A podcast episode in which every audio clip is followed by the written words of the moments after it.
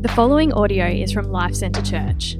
For more information, please visit lifecentrechurch.com.au. Awesome. Well, if you want to open up your Bibles to Exodus chapter 1, uh, we are starting a new series this morning in the book of Exodus, uh, which um, will, be take, will be going up until around Easter time, Lord willing. Um, if you're relatively new to LCC, walking through books of the Bible is what we like to do. We like to preach this way, we like to learn this way, letting God's word set the agenda for us and letting God speak to us through his word as we study it.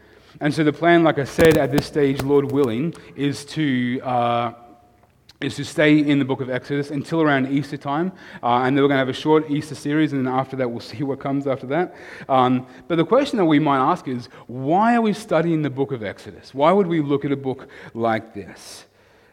Exodus details for us the story of God rescuing his people out of slavery in Egypt. And it's the beginning of his deliverance of them to the promised land, the land of Canaan.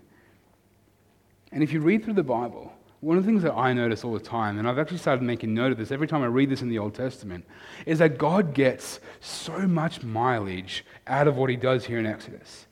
Like if you're reading through the Old Testament, you see so often, again and again, God describing himself in this way I am the Lord your God who brought you out of the land of Egypt.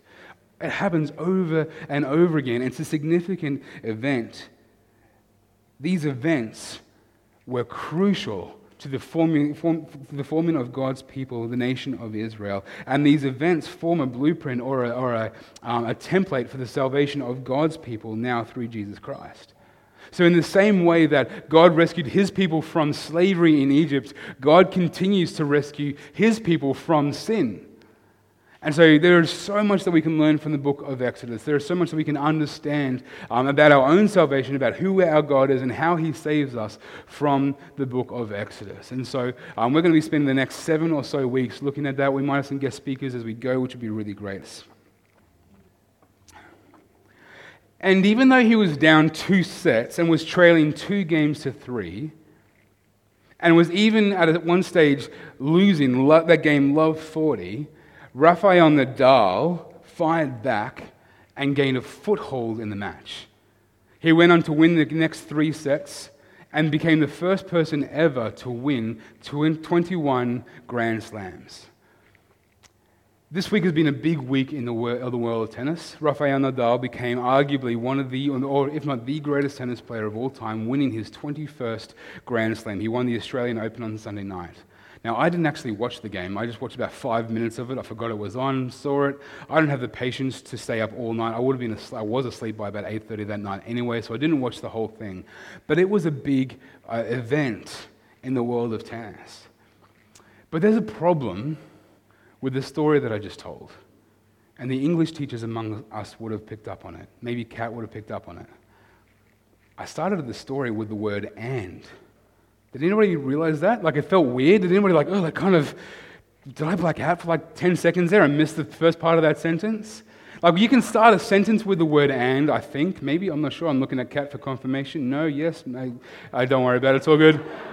But starting a whole story, a whole, an entire story with the word and, that's outrageous. It makes us feel like, oh, like I've missed out on something. It makes us feel like we've been plonked into the middle of a story at some stage. And the reason why I started the story that way is because the book of Exodus begins with the word and. It makes us feel like the story has already begun, like we're being plonked halfway through a story at some stage. And the reason is that's exactly what's happening. You see, Exodus is not a book that we should read in isolation from the rest of the Bible. Exodus could be regarded even as chapter 2 of the Pentateuch, the first five books of the Bible. It begins with this word and because it's, trying, it's helping us understand that we're not reading a story, we're not hearing a story that, has be, that begins with Exodus. We're reading a story that began in the book of Genesis. See, uh, in 2019, we actually started looking at the book of Genesis. We, we, we, looked at the story of Joseph in the last 13 chapters of Genesis. I'm not sure if you were here with us for that, uh, but that was, I don't know if you remember that, but that was, first of all, that only feels like a couple of months ago. I'm not sure if, if some of you were here for that. That was three years ago. Isn't that crazy that that was 2019 was three years ago? In many ways, it feels like nothing, but also ages as well. Uh, but we looked at the book of Genesis. We looked at the story of Joseph, the last 13 chapters of Genesis. And if you remember there, uh, the story of Joseph does have this kind of sense of resolution, and yet the story of Genesis doesn't really seem like it's fully resolved. And we were looking at that a little bit with our Old Testament series last year. See, if you remember, the story of the Bible is this that God created his people to live under his blessing in his place, to, to live uh, with him. Uh, he created a, a family of God to dwell in the land that he created for them under his rule and care and under his protection. That's how Genesis begins. But then sin got us off track and fractured our relationship with God. But God promised that a descendant of Adam and Eve would come along one day, and that descendant would crush the head of Satan at the cost of that descendant's life. That's what is promised to us in Genesis chapter 3. And that, that when as he crushed the head of, this, of, of Satan, he would restore God's people back to relationship with him. And as you follow the story of Genesis, you'll see the story, these, these promises of God unfold to a man named Abraham. Whereas in Genesis 12 and 15 and 17, God comes to Abraham and promises him that through him, through his descendants, he's going to restore what he created. He's going to restore the created order. He's going to bring people back into a relationship with him. They're going to live under his rule, under his blessing, as his people. And Abraham's descendants are going to multiply, they're going to grow throughout all of the earth. And so, Exodus, the story of Exodus, is the story of God's people, the promised nation, from the descendants of Abraham being freed from slavery. But we must understand that it's far more than just being freed from slavery, it's freedom to worship and glorify God. And that is a crucial part of the story of Exodus. Like, if you miss that, you'll miss the entire story. Uh, you might have seen The Prince of Egypt, the, the Disney movie that came out years ago. Um, I love that movie personally, but like, I love that movie. I would give it a 10 out of 10 in terms of cast, but probably about a 6 out of 10 in terms of biblical accuracy. Like it gives a, it get a lot, gets a lot of things right, but one of the things it misses is this. It's not just freedom from slavery that God won for his people, it's actually freedom to worship and glorify God, and that is crucial. Philip Ryken, a theologian, summarizes the story of Exodus with these four simple words saved for God's glory. If you were trying to remember what the story of Exodus is, it is that God saved his people for his glory. God freed his people so that they would worship him. And that is crucial for understanding who God is. That is crucial for understanding the story of Exodus. You see, God stands alone at the apex of existence. God is the ultimate center of the entire universe. God is infinite in power. He is infinite in wisdom. He is infinite in his presence. And you and I, we were created to glorify God. We were created to worship God. And when we do find ourselves worshiping God, we find ourselves doing the very thing that we were created to do. Which means when we do glorify God, we find out how deep and how great and how big our joy can get. And when we don't glorify God, when we instead glorify ourselves, we soon discover how shallow our joy is and how shallow the joy is in the things around us because we're going against the grain of what God created us to do. There is simply nothing better for us in this life than to glorify God. It is good for us to do that. And this is why the story of Exodus is not just story, a story of, about freedom from slavery, because that would not be enough. We need more than that. It's freedom to worship, freedom to serve, freedom to glorify God. That's the story of Exodus. That's what we're looking at for the next seven weeks or so. So let's get into chapter 1. Um, we're only looking at chapter 1 today, which is only going to take us a little way into this wild and wonderful story. But this opening chapter sets the scene for us. Now, here's my main point for today, if you're taking notes. My main point is this God loves you, and He wants you to know that His timing is perfect and you can trust Him with everything. God loves you, And He wants you to know that His timing is perfect and you can trust Him with everything. The beginning few verses dovetail neatly into, from Genesis. The family of Abraham were not in the land that God promised them, but actually had they had left their land in Egypt eh, in Canaan and they were in the land of Egypt.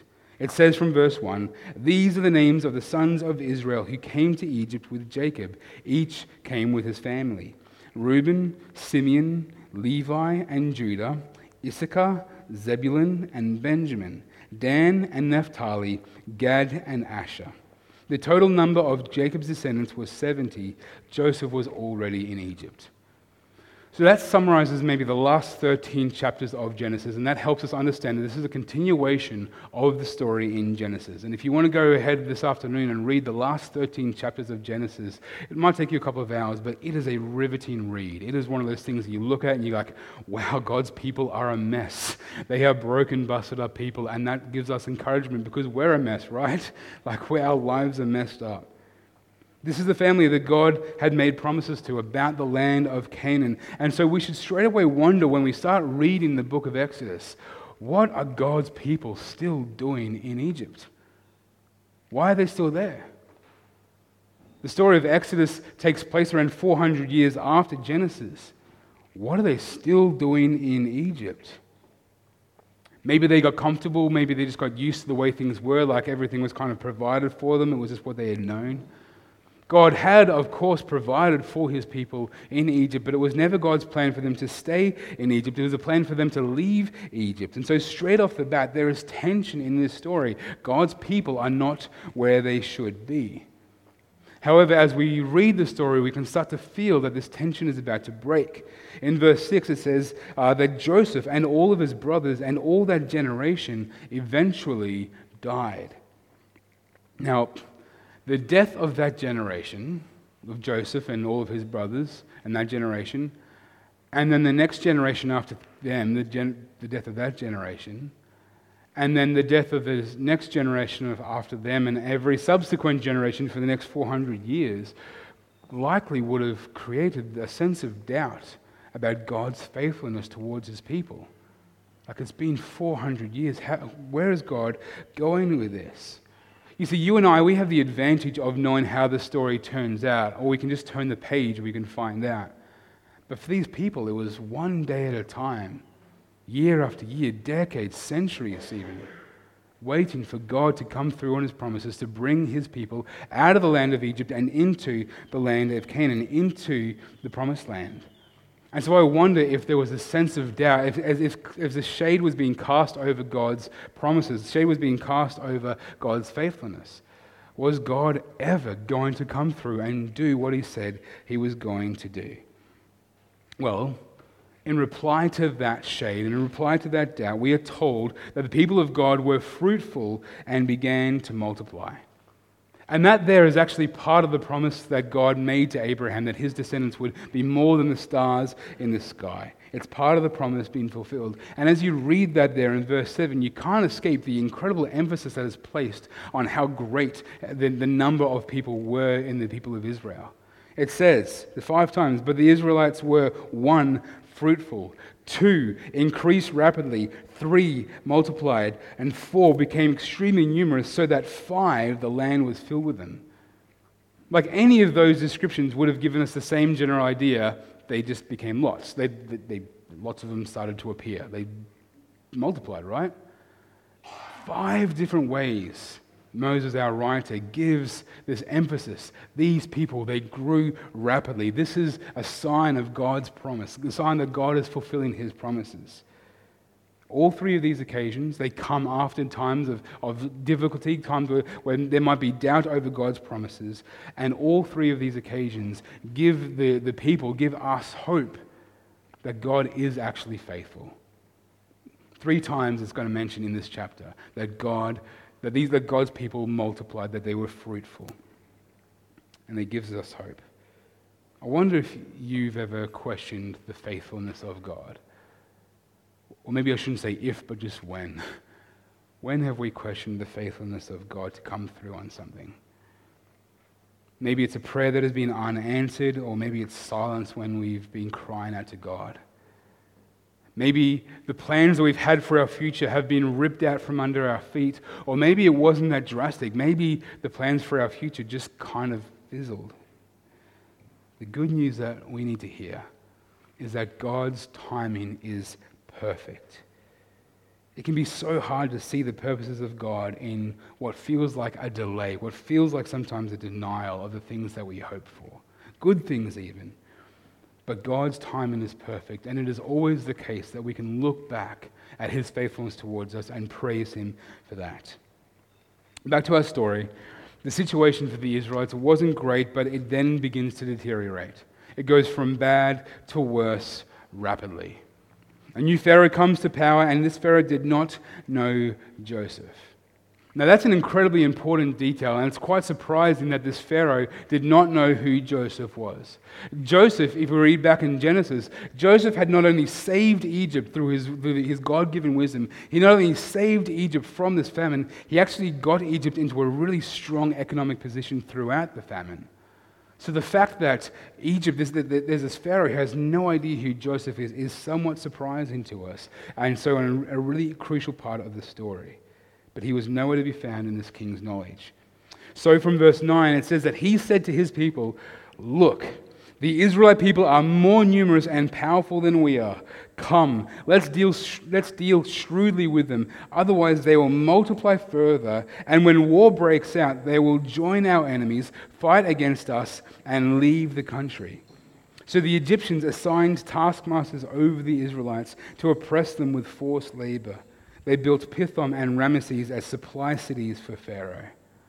The king saw that the great numbers of Israel were a real threat to, his, to their way of life, and so he assigned these taskmasters, these people, to rule over them and make life difficult for them. Verse 13 it says, They worked the Israelites ruthlessly and made their lives bitter with difficult labor in brick and mortar and in all kinds of field work. They ruthlessly imposed all this work on them. It's a picture of struggle, it's a picture of pain and bitterness. It's a dire situation. The people of Israel are thrust into slavery without much of a warning, and their lives become difficult as this incredible labor is, is enforced upon them, imposed ruthlessly on them. Once again, doubt. Once again, shade being cast over the faithfulness of God. Is He going to come through for us? Well, in the midst of that, we read verse 12, which holds out again that same promise, that same hope that God is going to fulfill his promises. It says, But the more they oppressed them, the more they multiplied and spread, so that the Egyptians came to dread the Israelites. That verse there is situated somewhat ironically against verse 10. Verse 10 says, It's Pharaoh saying, Let's deal shrewdly with them, let's oppress them so that they stop multiplying. Verse 12 says, they were oppressed, so they continued to multiply. It's a reminder to us that God always wins. God can't be stopped. His plans always succeed. God never fails, and He sustains His people for His glory. God sustains His people. God sustains you and I. God holds on to us. This means that we can trust Him with absolutely everything. Whatever we are coming up against in this life, God will sustain us. We need to know that God was at work then to establish His people then, and God is continuing to establish His people now. God can be trusted. You might hear about the decline of the church in our nation at the moment or around the world at the moment, but we need to remember and be rest assured that God will sustain His people the tides of the decades and the waves of, of opposition will continue to crash against God, our rock. And they will come and they will make a big splash and a hell of a noise. But then they will retreat, having not made a single dent, going away to plan their next assault. But God, our rock, will remain, and those who are in the Lord, those who are in Christ Jesus, are safe. I know, about it, I know if you guys think about it in these terms, but God's people have been around for a long time. And we're God's people here today, right? And this is God's people who we're reading about thousands of years ago, right? Now, I haven't checked this against the history books, but I don't know of another institution that has been around as long as God's people. God's church was in existence before the Federation of Australia, before the United States of America, before the United Kingdom. Like, I don't know another kingdom, another empire, I don't know of another institution that has outlasted God's people. God's church will stand at the grave of empires. God's church will stand at the grave of societies. God's church will stand at the gravesite of institutions and ideologies. And we'll stand there with God, going, Good try. Have another crack. Or come and join us. Come and join God's people. God sustains his people. God is at work in creating a people. And we see this next wave in our text as the situation then goes from worse to tragic. It went from bad to worse, now it's worse to tragic. So, with his plans thwarted, the Pharaoh then turns to a far more sinister course. Reading from verse 15 The king of Egypt said to the Hebrew midwives, the first whose name was Shiphrah and the second whose name was Puah, When you help the Hebrew women give birth, observe them as they deliver. If the child is a son, kill him. But if it's a daughter, she may live. Turning from slavery to slaughter, the king orders these two midwives to murder baby boys. Now, you can't get much lower than that, right? Not only did he, not, did he have the cowardice to, not, to, to, to ask other people to do his dirty work for him, but he was asking these Hebrew midwives to do this to their own babies, to their own people's babies, to Hebrew babies, to Hebrew mums and dads, to big brothers and big sisters. You see, the job that these midwives had was to facilitate the safe arrival of Bub whilst protecting mum as well. That's an incredible task. That's an incredible thing. We were incredibly fortunate and blessed to have really safe birthing um, birth stories for our kids, and watching the midwives at work was an unbelievable gift. We had these wonderful midwives, and they were just incredible women who just helped. They just loved us. They cared for us. What an incredible profession. We've got some midwives here with us this morning. I take my hat off to midwives, an incredible profession. And here, they were being asked to stop doing that work. They were being asked to destroy the very thing that they were called to protect. This king, and this is really important for us, to uh, for us to understand the rest of Exodus, this king had made himself an enemy to life itself. This king had made himself an enemy to life. When God brought forth life and commanded his creation to be fruitful and to multiply, this king stood at that fountain and tried to cut it off at the stem. But praise God for these two midwives, Shiphrah and Puah. Praise God for them. Incredible women, right? I'm so glad we get to hear their names. I'm so glad that we get to find out who these women were because in verse 17 it says, The midwives, however, feared God and did not do as the king of Egypt had told them. They let the boys live. So the king of Egypt summoned the midwives and asked them, Why have you done this and let the boys live? The midwife said to Pharaoh, and, and I love this. The Hebrew women are not like the, like the Egyptian women for they are vigorous and they give birth before the midwife can get to them. Oh, it's cheeky, right? like it's, and brave. So much bravery there. See, the important thing for these midwives is that they feared God and not the Pharaoh. And that's what gave them their bravery.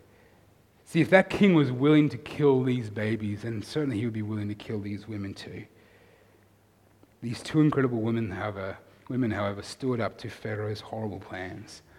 And next week, as we go into chapter 2, we're going to read of three, more, three other women who similarly defied this king. They stood up to him, and his plans were thwarted once again. And in verse 20, we read of that same extension of hope. So God was good to the midwives and the people multiplied and became very numerous. Since the midwives feared God, he gave them families. So, once again, in this deteriorating situation, God's people continued to multiply. They continued to become very numerous. God is faithful, and we can trust him with everything. Now, just as we study that bit, and this is a bit of a sidebar, this brings us, this brings into light the difficult path that we have to walk as the people of God, who both, we have God as our king, and yet we live in this world where there are structures of human government and power. The Bible is really clear to us that the governments that lead us have been put in place by God, and we are to submit to them as people who are freed up to serve them and to, who are freed from sin. So in 2 Peter, and this is sorry, 1 Peter, and this is just one time in the Bible where it says this. There are others. Peter writes to the church in 1 Peter chapter 2, verse 13 to 17. Submit to every human authority because of the Lord, whether to the emperor as the supreme authority or to governors as those sent out by him to punish those who do what is evil and to praise those who do what is good. For it is God's will that you silence the ignorance of foolish people by doing good.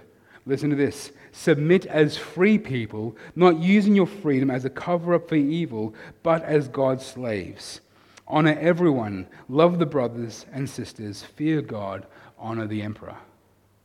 Scripture is very clear that we ought to submit to and, and honor the, the governments that have been put into, in place by God Himself. And yet, there are also times in the Bible where, God, where the Bible gives us a precedent to disobey governing authorities like in Acts 5, in Acts 5, where this same Peter stood up to the authorities who had commanded him, the apostles, to stop teaching in the name of Jesus. In Acts chapter 5, verse 29, Peter says, We must obey God rather than men. Or here in Exodus, where the authorities compel God's people to do something that is clearly evil. Friends, if our government explicitly asks us or attempts to stop God's people from proclaiming the gospel or teaching the truths of God's word, or if we're compelled to do something that is clearly an evil and ungodly act, then we ought to, like these two incredible women, fear God and not man and say no. So these three, so three times the promises of God are threatened, and three times God prevails. But one final blow was to come, and this is where things go from tragic to horrifying. Went from bad to worse, from worse to, hot to tragic, now from tragic to horrifying. Reading from verse 22 Pharaoh then commanded all his people, You must throw every son born to the Hebrews into the Nile, but let every daughter live. So, by placing this horrible task into the hands of his people, Pharaoh was implicating the entire nation in this horrible act. You can imagine the desperation. You can imagine the fear. You can imagine the suspicion. You can imagine the deep paranoia at work that Egypt would have been steeped in here. And even though the last three difficulties for God's people were met with these promises, met with this reminder of God fulfilling his promises, every time it's been difficult, it's said, but the people began to multiply, the people began to be fruitful and to increase in number. It doesn't say that here. And that's because, that's not because there was no reply. It's actually that God's reply begins in chapter 2. God's reply is that He is sovereign over all things. God holds all of the strings, and His response to this measure of evil was to raise up a Redeemer who would bring about justice and liberty and lead His people out of slavery and towards God so that they could worship and glorify God forever. Things go from tragic to horrifying, and God's response to this final and horrible blow from Pharaoh was not mere multiplication, it was liberation. And as we look into this next week, God is going to raise up a Redeemer who will judge Egypt, who will bring God's judgment upon Egypt and free his people. And what this story does is it points us towards another Redeemer who was raised up in similar scenes of death and tragedy. You see, when Jesus was born, King Herod was threatened. And after ascertaining, the time and the place of, of Jesus' birth, he ordered that all of the baby boys under two years old in the town of Bethlehem should be killed. And ironically, God sent Mary and Joseph and their baby son, Jesus, to Egypt for protection. It's ironic, right? It's crazy. Moses was God's reply to the evil oppression of God's people in Egypt. And, and Jesus is God's reply to the evil oppression of God's people by sin. You see, God looked at us in our sinful state, with things getting from bad to worse to tragic to horrifying in our own hearts. And He sent a Redeemer to save us. And Jesus came and he was crucified on a cross. And he bore our guilt and he bore our shame and he took God's wrath against sin upon his own shoulders so that you and I would be spared. And instead of receiving God's judgment, we instead receive his righteousness. And, and God's judgment goes upon Jesus and we receive his righteousness. And, and, we, and that is all for the purpose of bringing us into a right relationship with God, bringing us to the Father's side, bringing us into a relationship with God where we can worship him and praise him and serve him forever. So the question now that we've got to ask is what are we waiting on God for? What is the thing that we are, we've been waiting for and praying for and seeking for? Maybe we've been waiting and praying and seeking for the salvation of a loved one. And we're wondering if God is actually hearing our prayers. Maybe we're waiting and praying and seeking the salvation of some long held desire, a good thing even, and we're wondering if God really cares about us. Maybe we've been, maybe we've been waiting and praying and seeking and asking God for a, to be rescued from a certain situation. And we're wondering if God really cares or if he'll ever answer. If that's you, can I just point us to a couple of things that we need to always remember? And this is far more important than we might think. The first thing is this God has already acted in history to send his son, Jesus Christ, to deal with our greatest problem to our, our greatest need. He sent his son, Jesus Christ, to remove our sin from us. And in case we aren't aware of this, our sin is the biggest problem that we've got going on right now. And I, st- I don't say that lightly. I don't say that to try and make light of whatever you're walking through, because whatever you're walking through, I know for a lot of you is really painful, really difficult. It, some of us are carrying some very, very heavy burdens. And we've got to remember the gospel that Jesus has lifted the worst burden, the heaviest burden from our shoulders. That is the burden of sin which separates us from God. That is our biggest problem that we've got to face. And secondly, God continues to act for his glory and our good. And He is using the situations that we walk through to make us more and more like Jesus. As difficult and as tough as they are, God works all things together for the good of those who love Him. If God seems to be delaying in His answer to you, it's not because He's slow. It's not because He doesn't care. It's not because He's busy with other things or with people that He deems to be more important. He absolutely does care. The Apostle Peter writes this, and we started our service with this at the beginning. Dear friends, don't overlook this one fact. With the Lord, one day is like a thousand years, and a thousand years like one day. The Lord does not delay his promise, as some understand delay, but he is patient with you, not wanting any to perish, but all to come to your repentance. Friends, the work of Jesus Christ helps us to see that throughout all of history, God has been bringing out, bringing, his, bringing about the greatest redemption of his people from the worst of all oppressors, which is sin. And my hope and my prayer is that as we continue to grow in our faith, as we continue to grow in our knowledge of the Lord, we will come to understand the incredible perspective that the gospel gives us. That whatever is going on right now, God is faithful to us. God is faithful. He, his timing is perfect. He loves us, and we can trust Him with everything. Let's pray. Thank you for listening to this podcast from Life Centre Church, located on the Sunshine Coast. We exist to make, mature, and multiply disciples and communities that depend upon, declare, and display the gospel of Jesus Christ in all of life. If you would like more information about us, please visit lifecentrechurch.com.au. We provide our podcast free of charge. Please feel free to download the content and share it with others, but please do not edit or alter the content in any way without the written permission from the leadership of LCC.